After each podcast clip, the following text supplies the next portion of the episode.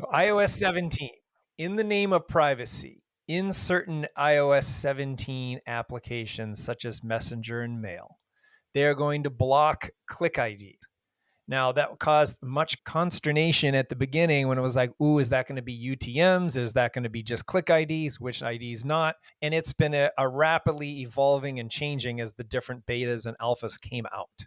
As it stands today on September 26th, 2023, Google and Facebook's click IDs are getting stripped from URL parameters. If you're on an iOS 17 device, using certain Apple widgets or apps, if you will. Additionally, there's a setting about enhanced privacy, which is relatively not buried, but you do have to look, which you can turn on for all your browsing on your phone. Now, by default, it's private browsing only. So we don't know how many people are going to uptake it.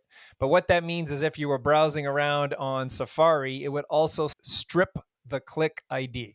Now, why this matters click IDs are used heavily by Google and Facebook. Now, of course, they're brilliant engineers and they're going to do all sorts of other things to figure out what's going on without these. We've worked with both of those engineering teams before click IDs came, since they came, and then we'll work with them after. And there's all sorts of ways to do your best to mitigate it. But at a nutshell, Facebook and Google have one less very precise parameter that helps them identify people will now be missing from iOS 17 traffic some portion of the high level what's going to happen. If you're looking at your SMS tracking and your email tracking and you go into your HubSpot, does anyone use Aweber? One shopping cart was my favorite. All of a sudden we will lose total visibility for all iOS devices provided people opt out of this. Talk to me about like that if people opt in or opt out because obviously the ATT prompt way back with iOS 14 was a decision in which 90 some odd percent of people actually 96%, opted out. Yeah. Which was a shocking point of view. Okay, so this one is your auto opted out by default for Messenger and Mail, the two apps on your phone which means if you were showed a Gmail ad, for example, eh, there'd be no click ID. So the click ID is this GCLID equals in this big gobbledygook, which translates into knowing a couple things. For us, it helped. We could look up what ad group and ad targeted you, and then what the criteria was. So it could be Gmail, lookalike of my email list. And then it's a target all Gmail addresses with this your algorithms and Google think you'll like this list of people. And so that click ID made it very easy to do that. We take the click ID, we go say, hey, why did you show this ad? And it would tell us. It wouldn't tell us who, it would just tell us what. Now, Google, though, also would know who. And so now they're not going to have that visibility through the way this is currently going to work. And then additionally, if you're on Safari, you can go in and say, hey, strip the click IDs from Safari as well. Now, I don't know why you'd want to do that because target advertising, if you don't respond, you don't get ads from people. And if you do respond, you get more similar. So it's in your benefit, frankly, for Google to know so you're not getting annoyed by the ads that you see or because you'll only see things that in theory you may give a crap about.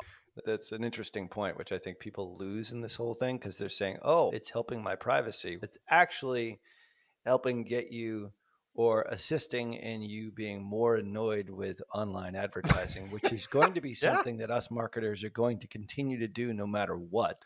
And our ads are just going to become less relevant and more annoying to you. That is the thing that's lost in all this. Is like online advertising isn't going away anytime soon. It's just that more relevant advertising is becoming less and less applicable in today's ad platforms because of what Apple is doing. And I think that's a huge differentiator.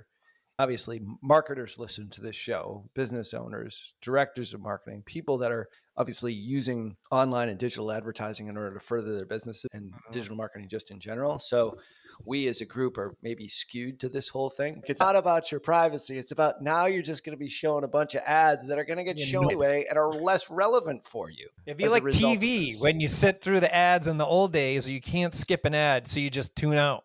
Yeah. That's what's going to happen. Kasim here. If you're running Google Ads, even if your campaigns are successful, my years of experience have taught me that there are almost always enormous improvement opportunities. Now, what if the best Google Ads agency in the world was willing to review your Google Ads campaigns for free and provide you with a comprehensive action plan, no cost or obligation? Notice I didn't say audit or evaluation, I said action plan. A bullet point by bullet point breakdown of exactly what needs to be done to improve your Google Ads campaigns. Yours to keep, no cost or obligation head over to sol8.com to get a free Google Ads action plan customized for your business. No strings attached. That's S O L 8.com. S O L, the number 8.com.